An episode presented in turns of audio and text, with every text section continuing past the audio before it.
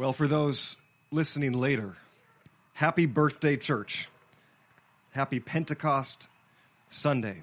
It's such a significant moment in church history, and it's interesting that we still seem to pull out all the stops for Christmas, the coming of Jesus, for Easter, the resurrection of Jesus, and maybe completely ignore or overlook the coming of the Spirit on Pentecost. Was it on your calendar? Was it on your radar today as you drew near to this place? And now we are surrounded by the cloud, and maybe, God, may it be the cloud of your presence and your glory. May we become more aware of your presence.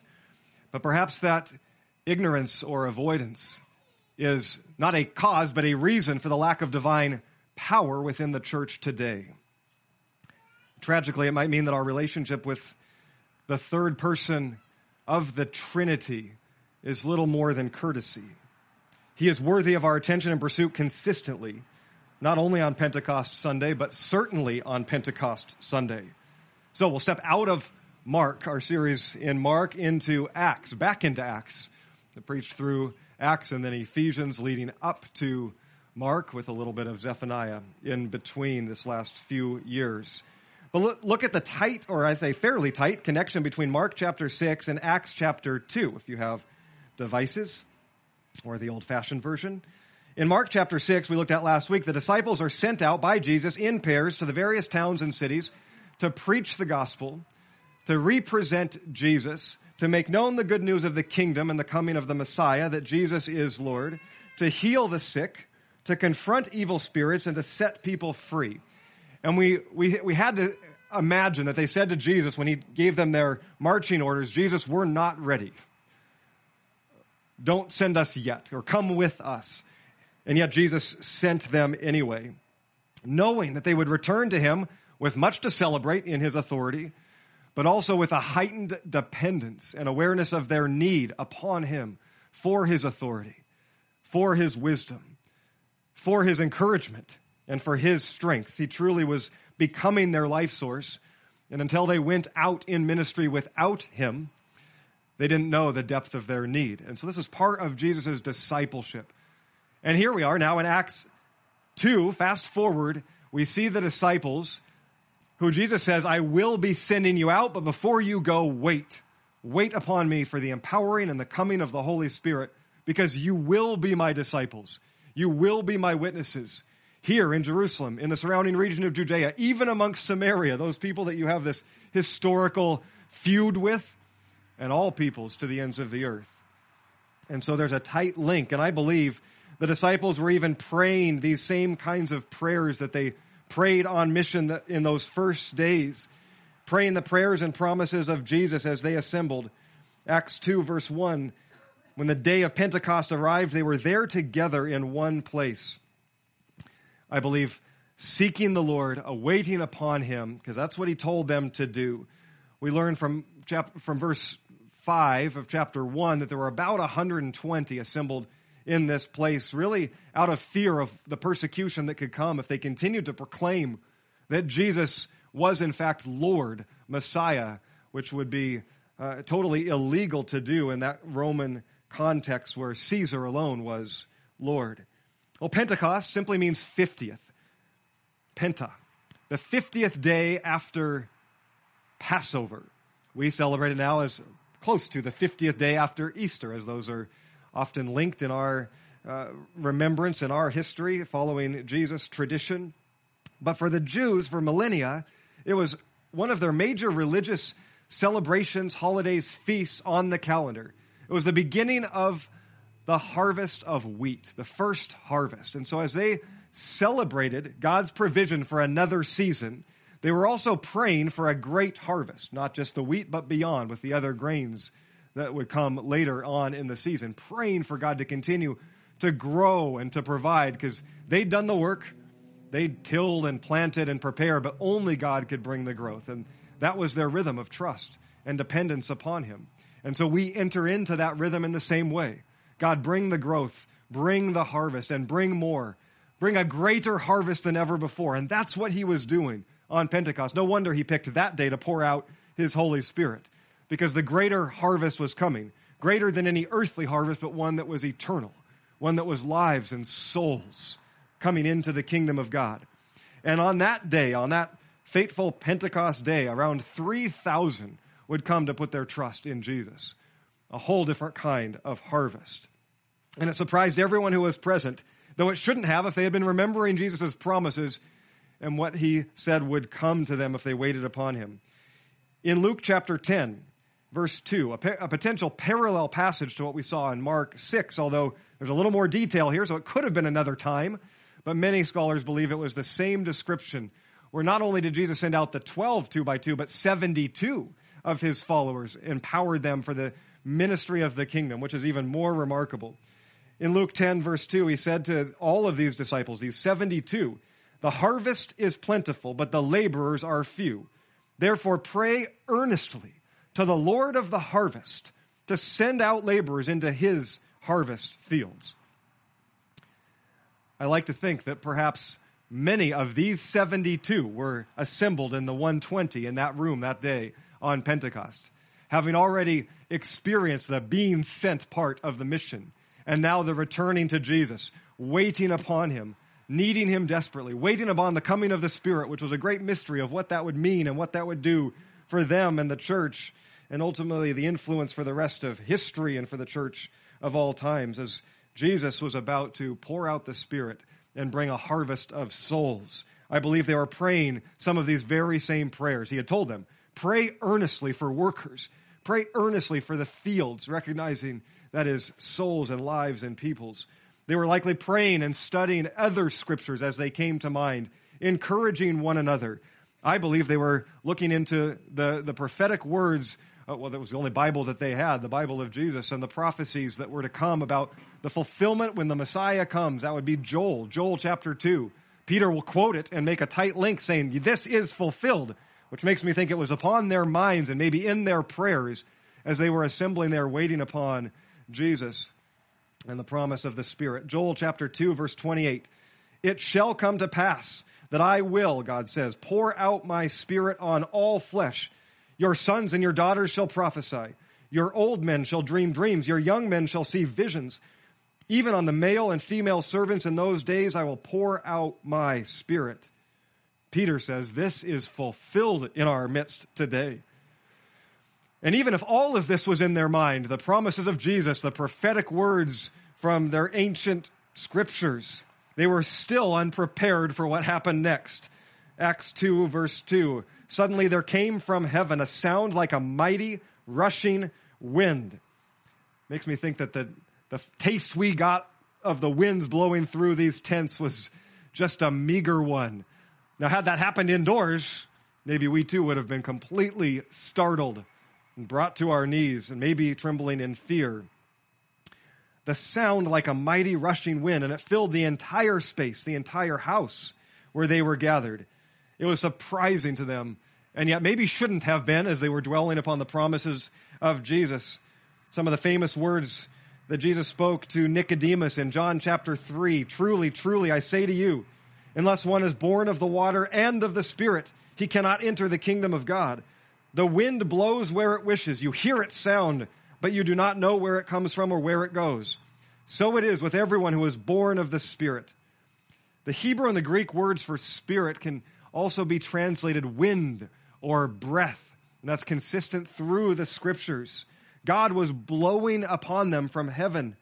Just as Jesus had very recently for some of these disciples breathed upon them his breath, a very interesting and weird thing if we don't understand the bigger context of the breath of God being equated with his very spirit and the promises of Jesus' spirit to come upon them. That's in John 20. Hard not to think also of Ezekiel 37, and I wonder if they were praying and meditating on that scripture as they were gathered. Ezekiel had a vision of this coming day when the Spirit of God, the breath of God, would blow so significantly that it would it would raise the dead to life again. And whether that actually happened or was just an image of what God was doing or was going to do, it's, it's seemingly fulfilled also on this Pentecost day. Let me read this extended passage and try to connect these dots to, it, to Acts chapter 2. This is Ezekiel 37, verses 5 and following. Thus says the Lord God to these dry bones, Behold, I will cause breath to enter you, and you shall live.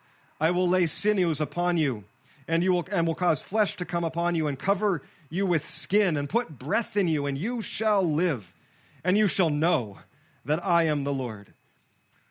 So, Ezekiel says, I prophesied and as I was commanded, and as, as I prophesied, there was a sound, and behold, a rattling like the wind, and bones came together, bone to bone. And I looked, and behold, sinews upon them, flesh had come upon them, skin covered them, but there was no breath in them. Then he said to me, Prophesy to the breath, prophesy, Son of Man, say to the breath, Thus says the Lord God, Come from the four winds, O breath, and breathe on these slain that they may live. So I prophesied as he commanded, and the breath came into them, and they lived and stood on their feet, an exceedingly great army. I like to think that not only is it just a vision, but a vision coming to life for Ezekiel. It's almost like he can't tell the difference between what is merely a spiritual vision and what is actually going to occur, like, like he's seeing it from afar and even entering into it. We believe there's a spiritual fulfillment in the coming of the Spirit, just like this. Those who are dead spiritually come alive in the power of the Spirit, as we sang earlier. Awaken my soul. Wake me up, Lord. Give me life. Breathe upon me. I believe we'll sing that song later in just a few moments. Breathe upon us, God. Give us life in the power of your Spirit. The Holy Spirit was bringing to life and raising up a whole new kind of army than even the one that Ezekiel could have imagined an army of followers of Jesus filled with the Spirit that would transform the world. Just as God filled the tabernacle and the temple with his presence throughout the Old Testament and consecrated it, made it holy, God now fills his people, his church, with his presence through the power of the Spirit and consecrates them, make them holy, set apart for his work. The Apostle Paul makes this connection in 1 Corinthians 3, verse 16. Do you not know that you, you collectively, the church, are God's temple, and that God's Spirit dwells in you? For God's temple is holy, consecrated, and you are that temple. Not because of us, but because of the power of the Holy Spirit and the incredible grace of God. Well, first the Spirit comes. Next, after the wind comes fire. Acts 2, verse 3 divided tongues as of fire appeared to them and rested upon each one of them. Combine wind and fire, and what do you get? Intense heat, power, a furnace if contained, a wildfire if set free. So, again, surprising and yet should not have been surprising if you know the story of God and the way that He reveals Himself in power and often in fire. From the burning bush, He speaks to Moses, although the bush is not consumed, but it is holy and then leading his people in the pillar of fire by night, the cloud by day, the fire by night, resting upon the mountain where he speaks to Moses, gives them the law, coming down in fire upon the tabernacle for the first time, later upon the temple, an image of cloud and fire, God's presence, God's refining, his power, resting. There was always burning a candle, candles inside of the holy place in the temple to represent God's forever presence in fire, in light, and a reminder that He was with them. And on and on it goes. The image of fire and power, that mysterious thing. And now His divine spiritual fire rests upon each individual. Just as the presence of God is with His collective people, His church, it is also with individuals as they respond to Jesus and invite the power of the Spirit upon them. Paul says in Romans 8, verse 9, You, however, are not in the flesh, but in the Spirit, if in fact the Spirit of God dwells in you. And if the Spirit of Him who raised Jesus from the dead dwells in you, then He who raised Christ Jesus from the dead will also give life to your mortal bodies through His Spirit who dwells in you. The fire that rested upon them, it looked to be like tongues. That's an interesting picture. I used to have all sorts of images in my mind of what that meant, like a lapping tongue or a human tongue, but it was a tongue of fire. Remember the last time you saw a bonfire or a crackling fire, campfire perhaps.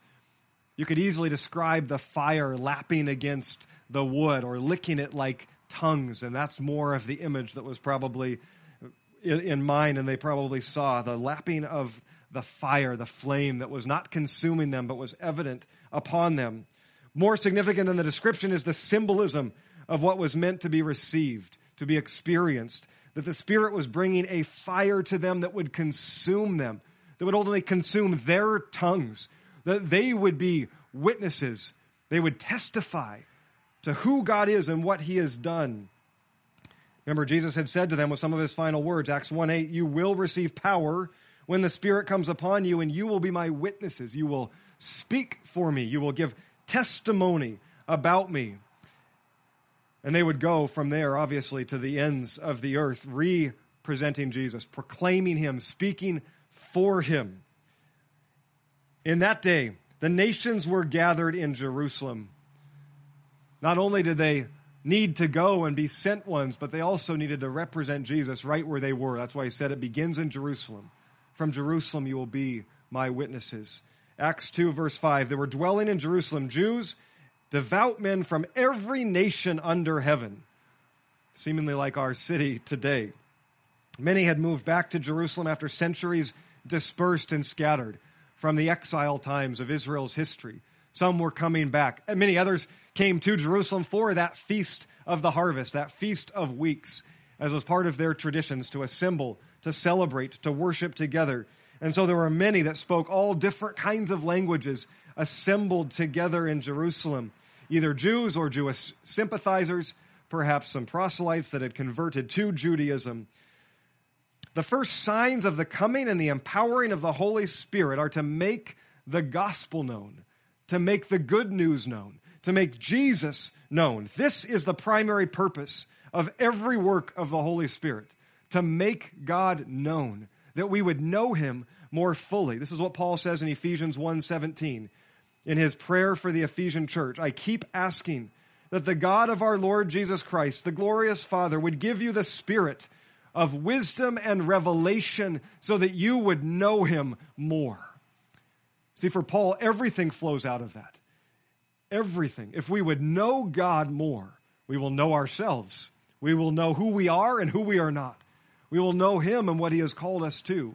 And that's the primary, not the only, but the primary work of the Holy Spirit coming is to know God more and for His people to make Him known, to represent Him, to have our tongues consumed by Him, that we would speak of Him and for Him. These early disciples and apostles would be doing exactly that from this moment on. Filled with the Spirit, making God known, bringing Him glory, telling of His mighty works, it's what they were proclaiming one to another when they were assembled.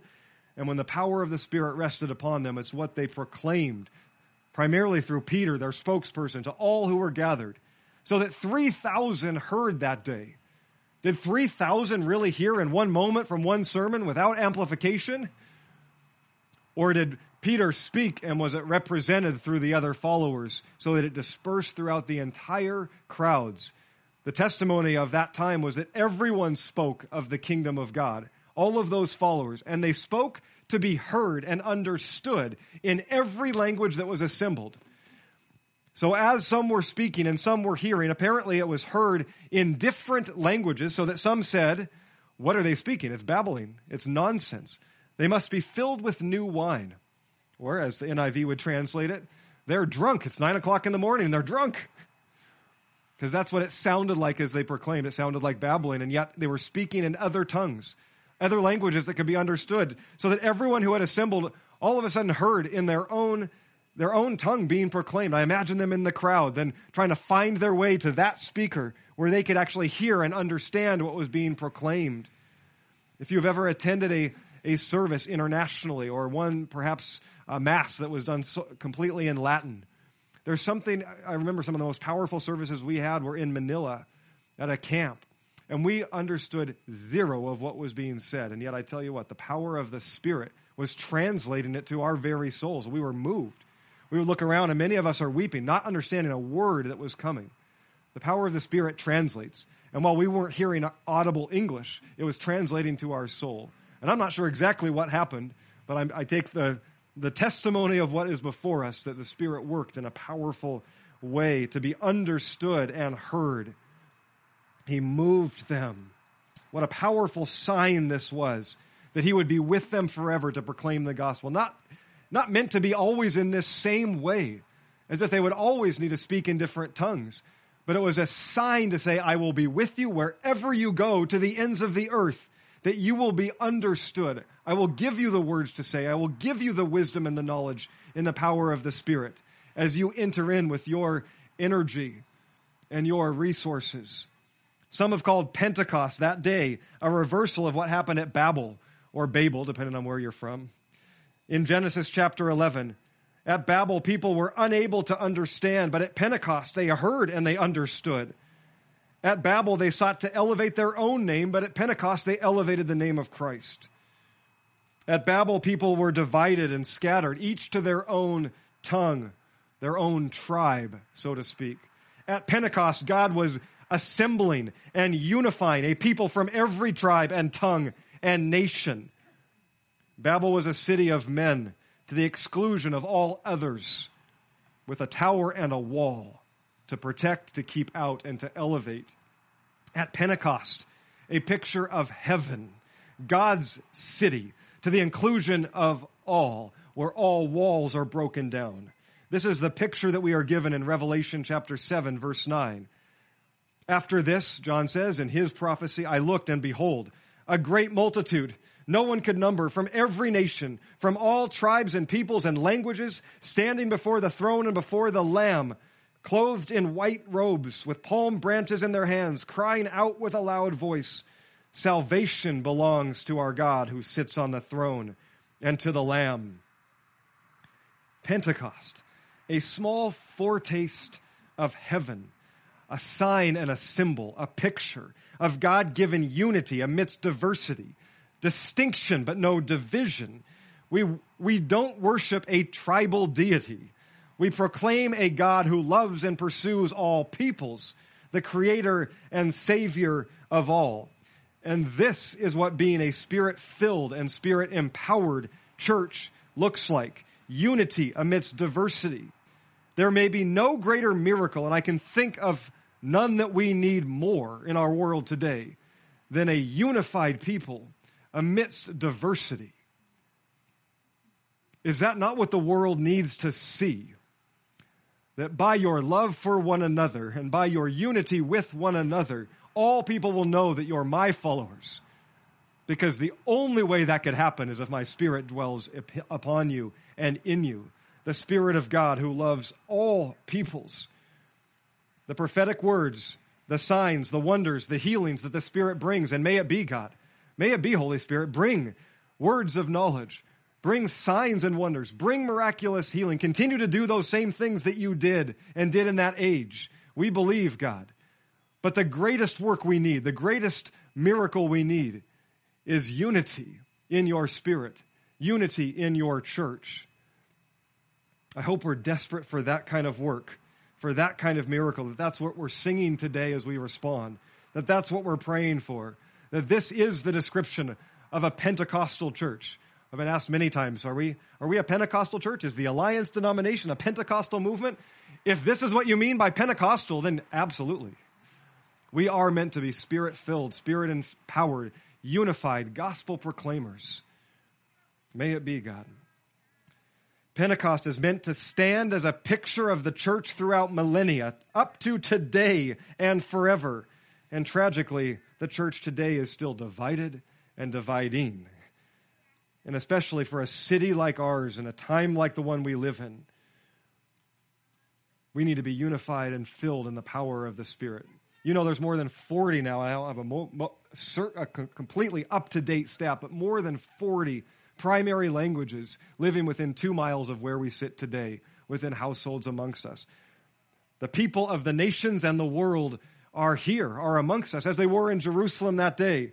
Verse 9 says there were Parthians and Medes and Elamites. Those are some ancient places and peoples that no longer exist, but they are Persians, Kurds, and Iranians, the residents of Judea and Cappadocia and Pontus, Middle Easterns, primarily Arabians, from Egypt and parts of Libya near Cyrene, visitors from Rome, these are Africans, Northern Africans, Moroccans, Ethiopians, From Cyrene, Greeks. From Rome, Italians. The nations are amongst us. They are here. Praise God.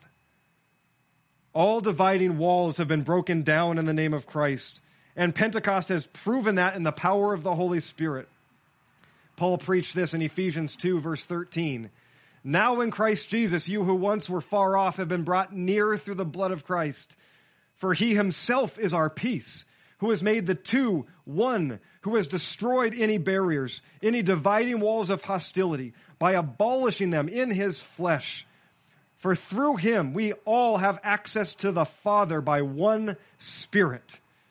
Consequently, you are no longer foreigners and aliens, but fellow citizens with God's people and members of the household of God. All peoples invited in. This was the gospel for Paul. This was the good news of the kingdom for all peoples, for the world. That God's kingdom extends to all peoples without distinction or division. In Galatians 3:28, Paul said, "There's no longer Jew nor Greek, slave nor free, male nor female, for you are all one in Christ Jesus. And if you belong to Christ, then you too are Abraham's seed, heirs according to the promise. Wasn't this evident and on full display at Pentecost? The Spirit showing no distinction or discrimination. How dare we? As Peter quotes Joel, and I'll say it again, in the last days, God says, I will pour out my Spirit on all people.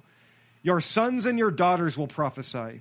Your young men will see visions. Your old men will dream dreams. Even on my servants, to the lowest status in your world, I will pour out my spirit upon men and women, and they will prophesy. And everyone who calls on the name of the Lord will be saved. So I'll say again if the Spirit of God shows no distinction or discrimination ethnically, socially, chronologically, biologically, how dare we, his church, today? And I would go as far as to say, if we are, the Spirit is not in us and amongst us. How will we, all of us who call upon the name of the Lord, make him known, his good news, his gospel to all peoples?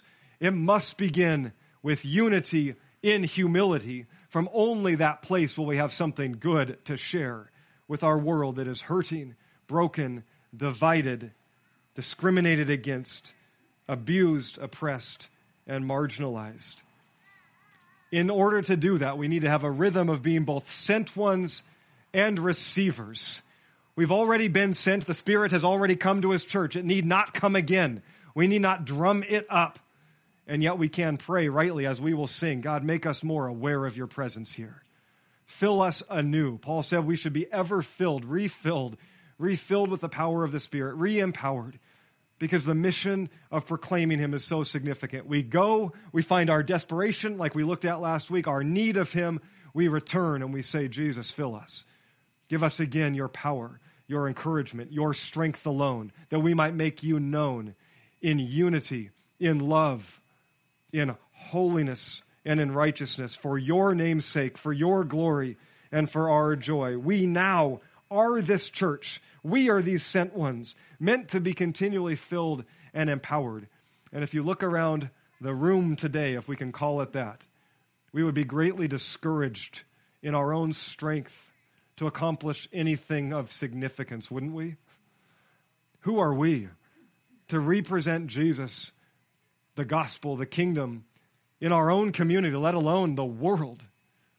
We are humbled and daunted. What do you think those 120 humbled together, gathered in fear, ultimately hiding from the world, were thinking about their ability to influence and change the world to the ends of the earth as Jesus said it would be? We are in good company when we are few and we are weak. Because then, if anything happens, God gets the glory through and through. Just like the beginning of the Alliance movement happened when A.B. Simpson, the founder, called friends and sympathizers to pray for the nations, come and gather. And he didn't think there would be many, but maybe a few dozen. He had some influence and some connections. And gathered on that cold November day in the late 1800s, six people showed up to pray for the nations, to pray for their own heart, to reach the immigrants, to reach the refugees coming into New York City and beyond to the ends of the earth, to the peoples who had never heard the name of Jesus. And what they prayed was astounding. They prayed, Thank you, God, that we are few and that we are weak, because then, if anything happens, you get the glory. All of it, for your name's sake. Use us and send us, God. May that be our posture always. As we looked at last week, if we think we have the resources and have the abilities and have the plans and have the strategies to go out, it will be amazing what we accomplish without God and without the Spirit. But if we in desperation say we have no hope apart from you moving, filling, blowing upon us, breathing life into us, that we might represent you, God may it be. Send us. So we are in good company. We've already been sent, but now as we gather and whenever we gather and assemble, may we be refilled and renewed in the power of the Holy Spirit on this Pentecost. May we be renewed some nearly 2,000 years later as we enter into the same story, celebrating the heritage of God's work throughout the ages and his promise for the age to come. Will we pray earnestly for workers into the harvest field? Will we pray for the abundant multiplication of God's harvest 30, 60, a hundredfold that people would know him, be known by him, be filled and empowered by the Holy Spirit for our city.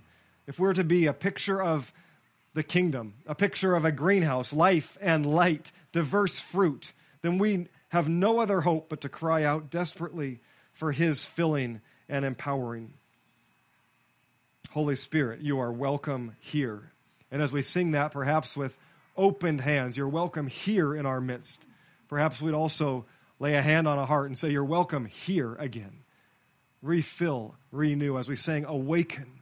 Awaken my spirit within me, Holy Spirit. Are we not desperate for a move of the Spirit? God declares, I will pour out my Spirit on all flesh. I will show wonders in the heavens above and signs on the earth below. It shall come to pass that everyone who calls upon the name of the Lord shall be saved. Everyone who calls upon the name of the Lord will be saved. May it begin with us. We call upon your name, Lord, in the power of the Spirit. Bring your sozo. As we've, many of us have already entered into the kingdom, we're praying, save us, God, now. Save us from our fears, our anxiety, our depression, our uncertainties, the, the living death that we often experience, not just the fear of a death one day, but the fear of insignificance, the, the overconsumption that we have the numbing that we find ourselves continually drawn to, and those rhythms. Save us, God. Deliver us. Fill us anew. It's a God sized, God ordained vision. May it be, Lord. We pray.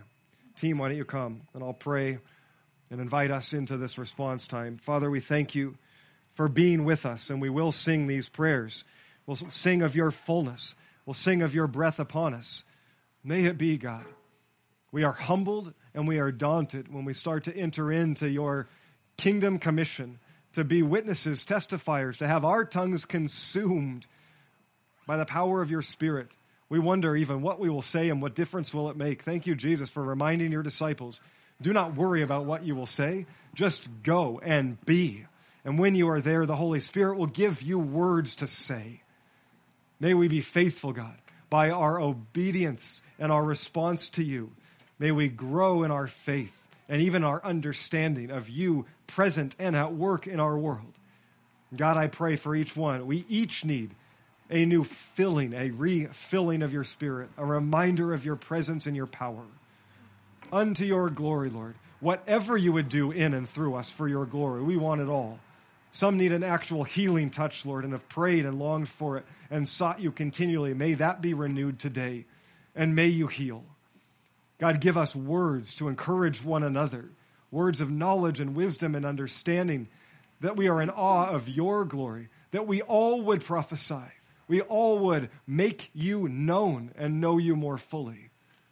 Lord, as we go from this place, I pray that we walk in the confidence of your Spirit with us, being reminded of who we are because of who you are, of what you have done and therefore what you will always do, of your coming kingdom one unified with every people, tribe, tongue, and nation. We repent, Lord, of our divisions. We repent, Lord, of our self centeredness. We pray that we would hear and we would listen from others. We would receive and show hospitality and grace, that we would not compromise the hope and the truth and the love of your gospel and your kingdom, but that all would hear and know that you are good and that you love them forever and ever. Amen.